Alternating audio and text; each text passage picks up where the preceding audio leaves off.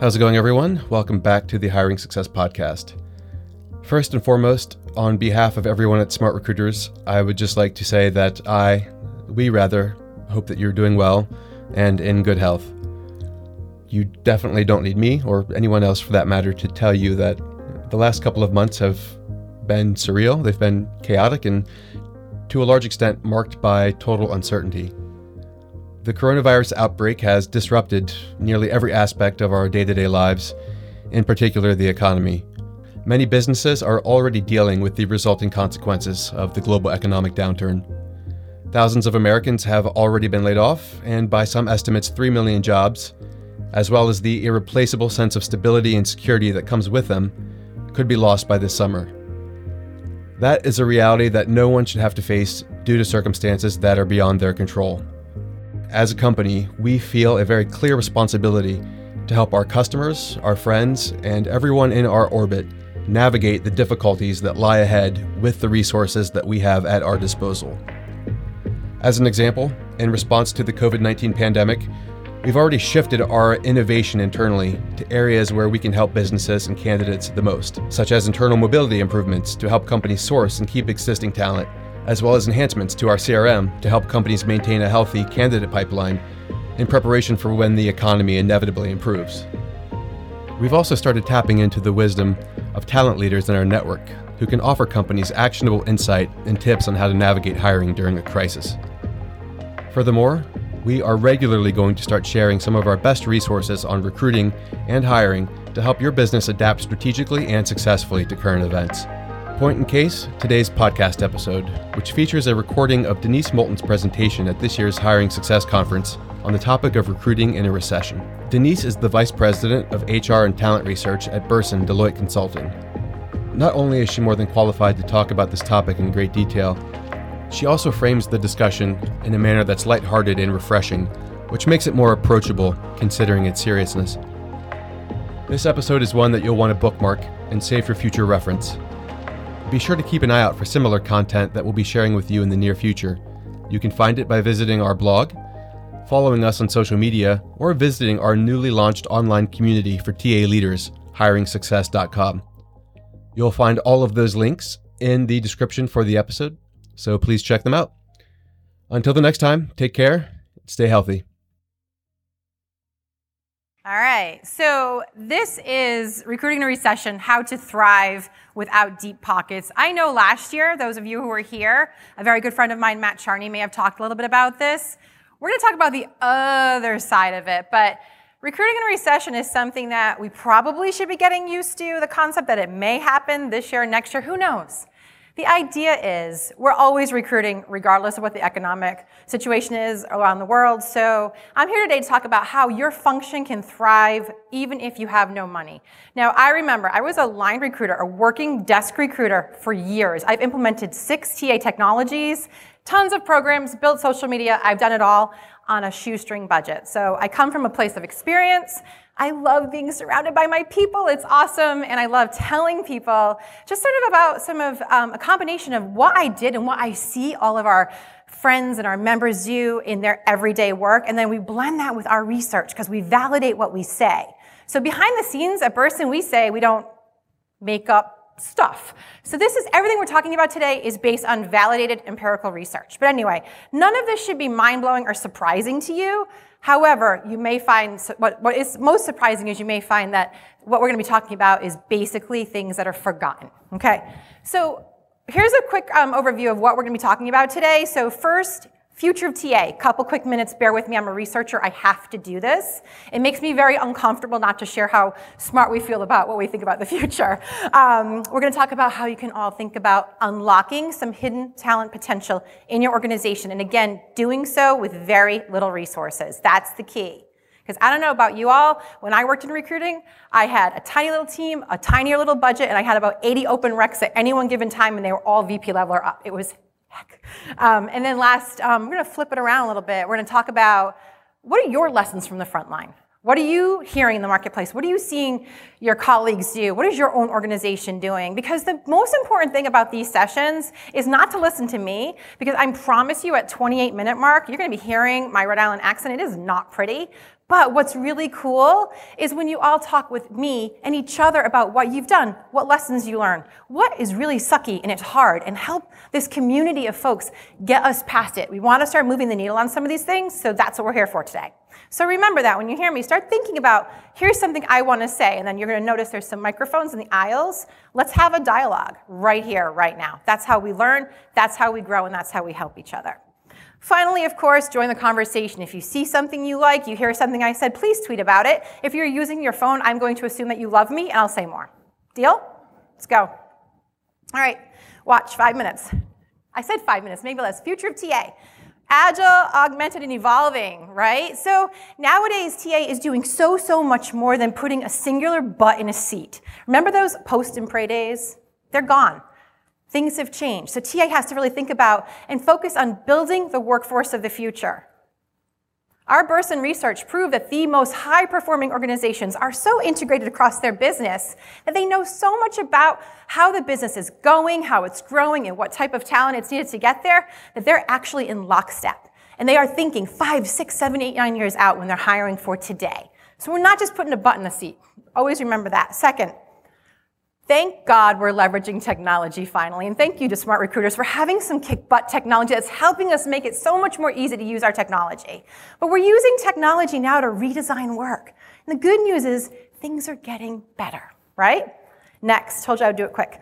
Um, the future TA function understands that it takes so much more than traditional skills to get work done. They understand that capabilities, those enduring human capabilities, are necessary for success. And we're going to talk about that.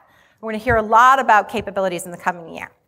Next, the future function that we all love so much is actually seeing change, knows that change is a constant, and is tired of running after change. You're right there with it. You envision it, you can be ahead of it, you're not responding and reacting, you're with it. You're in the game, always playing. The future function communicates purposefully. Now you're thinking, yeah, of course, we talk to our hiring managers, right? We talk to our leaders, we talk to our talent. Well, we're communicating about everything nowadays. We're communicating with the people that we know we are never going to hire this person. But we're going to make a relationship with them because that matters. Because the external environment is watching everything we do. Everything. There's social media, there's, there's news everywhere. If you're not communicating purposefully, putting out content that matters, responding when things are sticky or ugly, they will catch you. So think about that. And finally, the future TA function, is my favorite, I get all excited, operates with agility and adapt- adaptability. Now, when I was a working recruiter, we'd set a TA strategy in January based on our current headcount, and we'd say, go. Then middle of the year, something would happen, and things would either slow down, speed up, and we'd say, oh my goodness, what do we do? We're not resourced. Our technology can't support it. We're confused. And I had like eight little recruiters running around saying, help me, help me. Mm-mm, no more of that. We have to be in the moment and we have to be flexible and able to adapt our strategies, our practices, everything as our business context changes. So I think that was probably way less than five minutes. So I'm super proud of myself. But the big news is there's a lot of possibilities ahead. It's a really good time to be in the talent side of the business. I love being in talent acquisition. I love writing about talent acquisition. But the reality is, and I speak from experience, we cannot boil the ocean overnight. So when members and organizations come to us and say, help us transform, we have to do, and they roll out like this laundry list. We have to do all this. It's like, well, pick the thing that's most important and start there. Small incremental wins lead to big victories. So again, you can't tackle it all, but you really can dream and envision what your future state looks like. And thankfully, we have great technology that's going to help us get there. And thankfully, we have tons of free research out there that can say, here's some ideas. But what's interesting is for as much as we have this awareness that TA absolutely has to change, we all know it. Raise your hand if you think there's something in your TA function that probably has to change. Be honest. Come on. Come on. Anyway, oh, Rhode Island, you catch that? Um, it has to change. We have no choice. The TA function cannot simply press pause and say, I will get back to you, business, but first I have to figure out why our workflow sucks. Give me a few weeks. It doesn't work that way. We have to move in the flow. We have to do talent solutions in the flow of work. We have to constantly respond. We have to address fire drills. So we've got to be in the business, but constantly evolving and nurturing and changing. So, on the next couple of slides, what I'm going to do is I'm going to talk about three very distinct opportunities that can help us get at that big question. How can we thrive with empty pockets? How can we still recruit when we don't have any money? How can we make do with what we have and not feel like we wish we had a bigger budget or more teams or a whole bunch of extra helpers? There's lots of ways. And what's interesting is when I'm talking to you about this stuff, a couple things I'm to own. This stuff is not mind blowing. You're not to say, oh my God, I went to this conference and Dee said something about internal mobility. I had no idea. You had the idea, trust me. Everyone has the ideas. We just can't do anything with them. That's why we're here today. So if when I'm saying something, you say, oh my God, I just did that, please tell us. If you have to interrupt me, go ahead, but you can also save it for the end. So, the first one, I teed it up. My favorite, internal talent marketplaces. So, the concept of internal mobility is not new to any organization. In fact, in 2018, Bersin Research, our high impact talent acquisition research, found that the most high performing organizations are actually five times more likely, five times, to embed a strategic approach to internal mobility into their TA strategy. That sounds awesome. Imagine being that good at internal mobility. But here's the thing the ugly and often unfortunate underbelly of internal mobility is that we are still living in a talent hoarding culture. Who wants to give up their top talent to their neighbor down the hall? Nobody. Why would you want to? Because then you have to rely on TA to do what? Backfill a position. You have what? No confidence they can do that quickly enough. Creates a horrible cycle. And here's what's even uglier about internal mobility. Our 2019 Human Capital Trends Report found that nearly one half, 46% of leaders surveyed, we surveyed, surveyed over 10,000 organizations, said 46% of their leaders resisted internal mobility. So, yeah, the most highest performing companies, they're doing it, but I can promise you, nobody else is. Now, I am not going to read this slide to you to give you ideas of how you can start to foster a better approach to internal mobility in your organization. But I can tell you, if you look at that, three of those four boxes require absolutely no money. Zero. So the question I ask every organization is, why are you not talking to your internals? And let's get one thing straight, guys. Internal mobility is not about promotions. It's not about filling just vacancies. Internal mobility is about helping your people, your human capital, your most valuable assets, find ways to grow and develop and chart a course with your organization which tells them, I'm going to stay with this company because they're going to invest in me, they're going to help me grow my skills and my capabilities, and I can move wherever I want to go in this organization because they want me to. But there's a couple of things on this slide that are not being done. When I say not being done, Bersin research that we did in 2018, we revalidated in 2019, organizations are falling down on each one. So I hope you're thinking about that. We're going to keep going. Next, the alternative workforce. You can call it the gig economy, you can call it your flexible workforce, you can call it your temps. The alternative workforce is mainstream. We're seeing it all the time with solution providers and tech providers. Every time we get on the phone with someone, they say, what, they say, guess what we're working on? We're coming up with new opportunities to manage temporary workers or flex workers or whatever the case may be.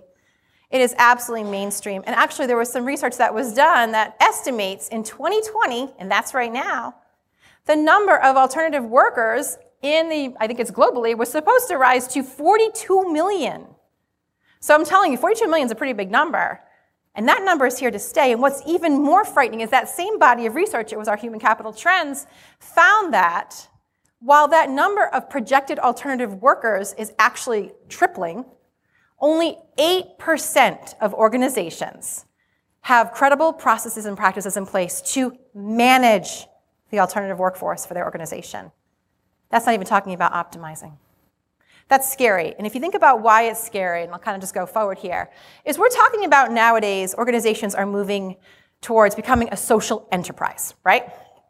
A social enterprise is an organization who is focused on balancing profit making with having a purpose and giving workers meaning and providing a sense of belonging. But here's the thing the alternative workforce is often treated by many organizations as disposable people. Ah, they're here to cover maternity leave. Maybe they're just doing some extra, you know, whatever, filing or something along those lines. The fact is, is these are not disposable workers. And we said just a minute ago, internal market, when we talk about internal marketplaces, we have to really show our talent how we're investing in them. Similarly, if we have alternative workers sitting side by side with an on balance sheet employee, and we're treating them differently, something's going to go wrong. Now, here's what's interesting. If the alternative workforce is mainstream, it's here to stay, and it is, and it's growing, and we don't have processes and practices and embed treating these workers as a valuable resource, as part of the company's DNA, what are they going to do? A, they probably never come back and do another assignment for you, but they also may walk out the door and say, wow, I just had a job over at, you know, ABC Corp, and they treated me like crap. I never want to go back there. That's a message. That's a touch point. That goes out to any employee that wants to listen or potential employee. So why are you treating your alternatives any differently than your FTEs? Now, of course, there's rules. There's legal stuff. We got that. We're all HR people. We understand what's right and what's wrong. But the fact is, is that all workers, regardless if they're on or off balance sheet, want to feel they belong in your organization. They want to feel like their contributions matter, that they're being recognized, and that they can do their best work, period. So we have to find different ways to optimize the alternative workforce. Last one. I say they're all my favorite one, but this one's really important. So we as TA leaders, and you're going to see a lot of this coming up, and I'm going to do a little plug for my research, and my, my colleague Mackenzie Wilson is sitting right here. We have lots of really cool research coming out, is the rise of capabilities. So we have to start accessing capabilities, not just skills. You're thinking, great, you want me to do something more? So capabilities, or enduring human capabilities, are the new currency for talent. You're saying, this girl's smoking something? What is she talking about? Um, so capabilities. Now think about, I'll, I'll put it really simply. What happens to milk in your refrigerator after about 10 days? Stinks, right? What do you do with it? Toss it out. If you hire someone today that has a resume full of a whole bunch of skills, how awesome is that? It's so cool. What happens when your work changes and the future of work comes and says, hey, we need to be more digital?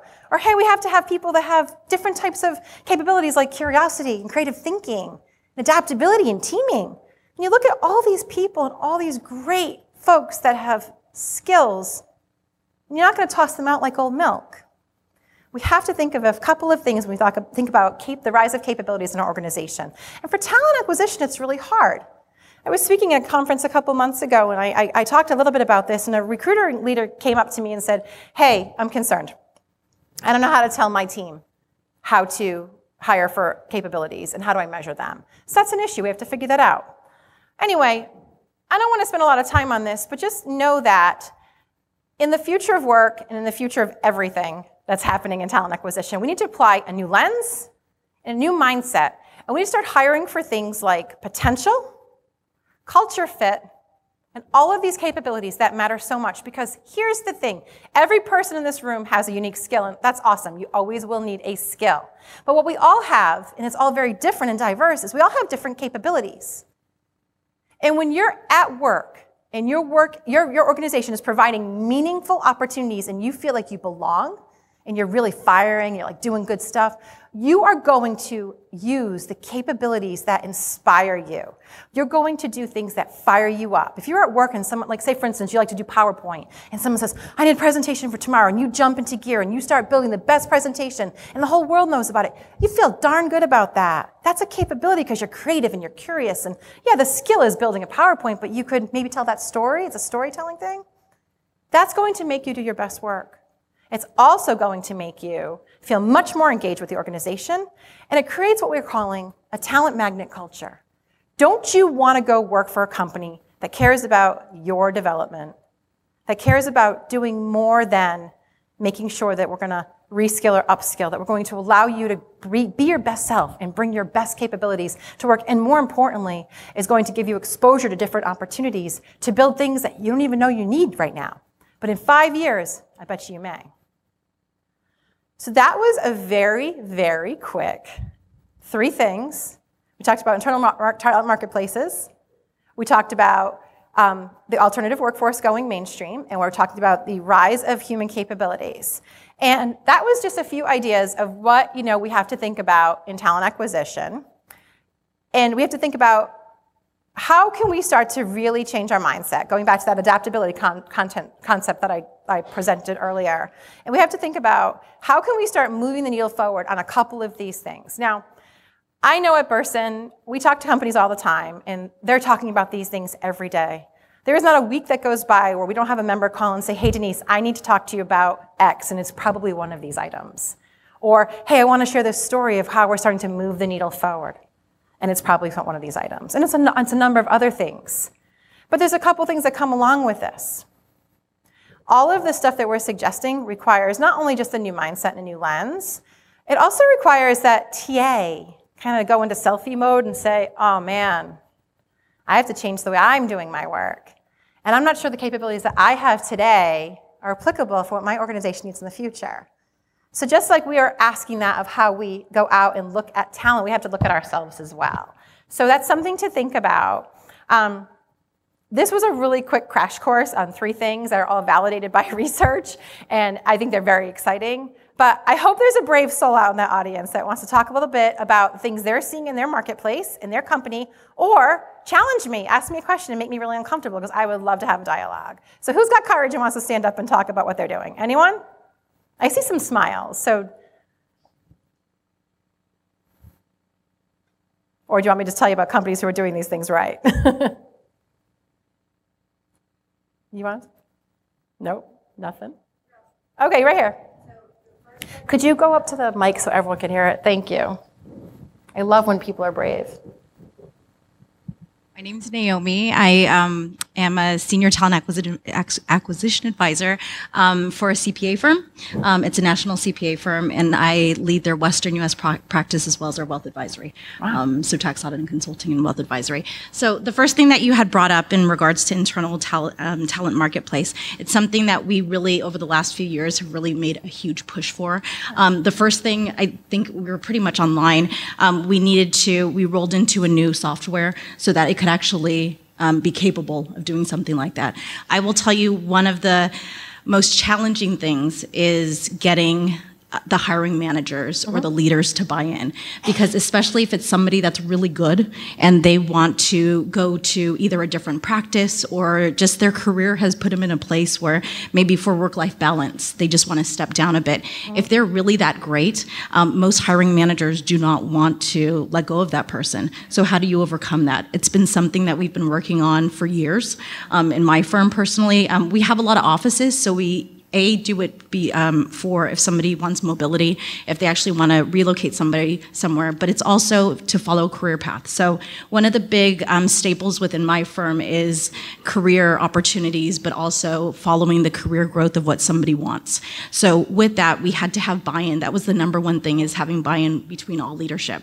Um, and the thought behind it was, if you do not listen to your employees, and this is really what resonated with leadership, if you don't listen to your employees and they want to they've come to a place in their career although they love what they do and they're probably great at it but if they have they came to a place where they either a want to shift somewhere or they want to move somewhere and if you don't listen to them they're going to go to another company so that's something that really resonated with all of our leaders. And it, instead of us losing that talent, if they're that great, why don't we utilize the talent that we have already?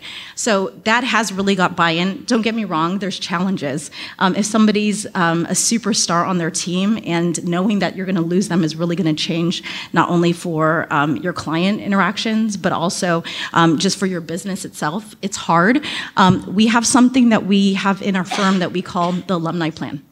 And what it is is it's not a two week notice, and it's not if you're going to go to another. Um, if you want to change either one the location of your office, or if you too want to change um, just what you're exactly doing your job duties to something else, then you go on an alumni plan. And what it is, again, it's not a two week; it's typically a six month to year transition. We will train you during that time, but it will you'll also do your job, and you will allow us time to be able to um, either backfill that position or transition somebody else or train somebody into that role. So that's something that's helped our company. Um, so it's not just a cut dry, um, because really, in the at the end of the day, if they're wanting to do that, if they're they're wanting to move to something new, um, a new skill set, or they want to move to another office, they're going to do it, but probably not with your own company. So it was a way for us to to keep our talent within house. So. That's I awesome. I resonated with everything that you said. That's uh, As, and I'll just touch on one piece of, you know, in, in, in, our research we've done that we've, we've studied this topic extensively across actually all of our practices. It lives in talent management, lives in HR, lives obviously in TA, lives in technology. And we found a couple of quick things I'll share. One of the major factors that, were, that was prohibiting the success of internal mobility um, with the organizations that we surveyed, which has over 1,220 global organizations, was their technology.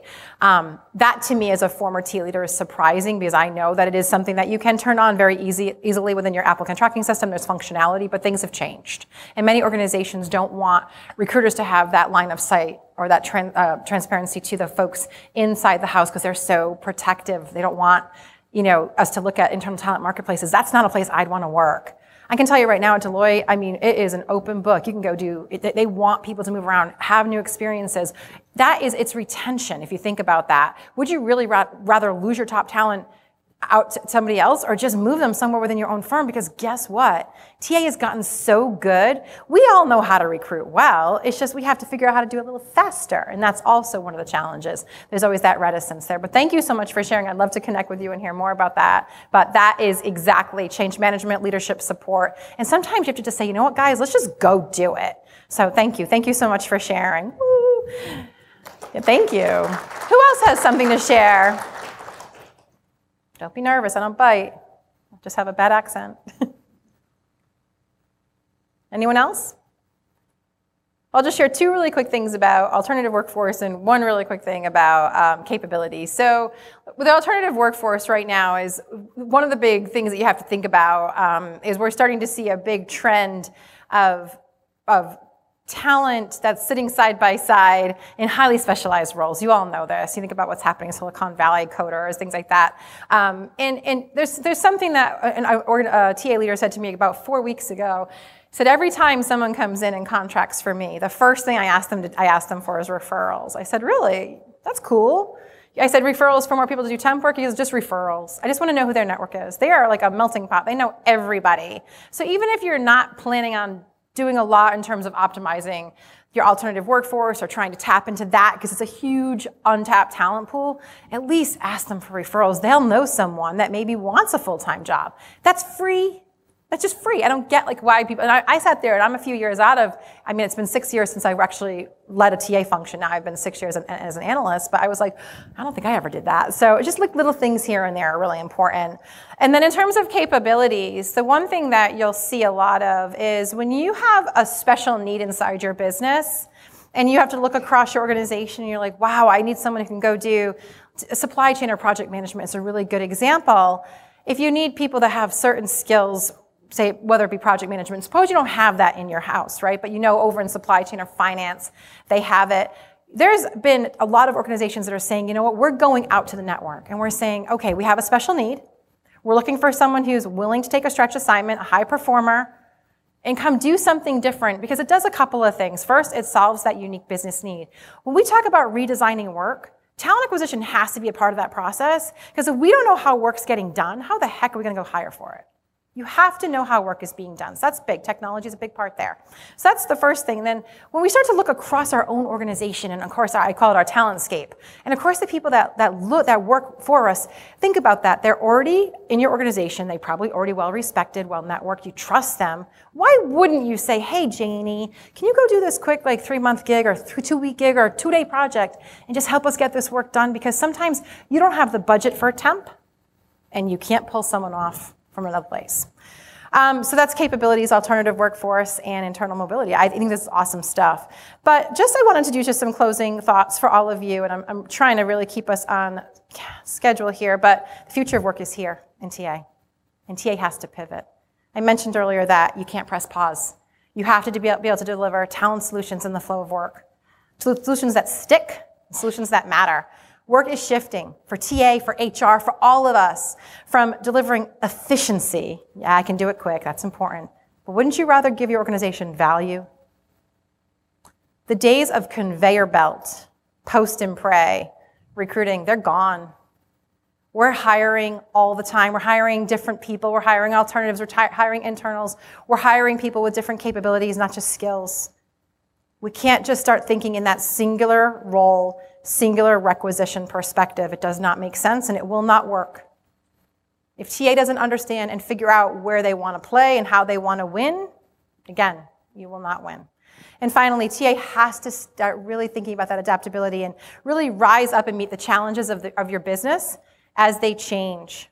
So setting that stagnated, once and one and done, open position report, TA strategy, here's my known sourcing channels, I'm not gonna change from that, and sitting there and just doing things as you've always done them doesn't work in the future of work anymore. It doesn't work today and tomorrow, and it's definitely not gonna work five years from now. We're lucky. We live in an era of technology and disruption. It's time that TA take advantage of all these disruptions that have really stymied the function from innovating and saying, the heck with it. I'm going to figure this out. I'm going to roll up my sleeve and, like we just heard in the last session, just get a little dirty and have some fun along the way. So if there's no more questions, I will wrap and I will give 27 seconds early. But I thank you for your, your contributions and listening and enjoy the rest of this awesome show. They're doing a great job. Thank you.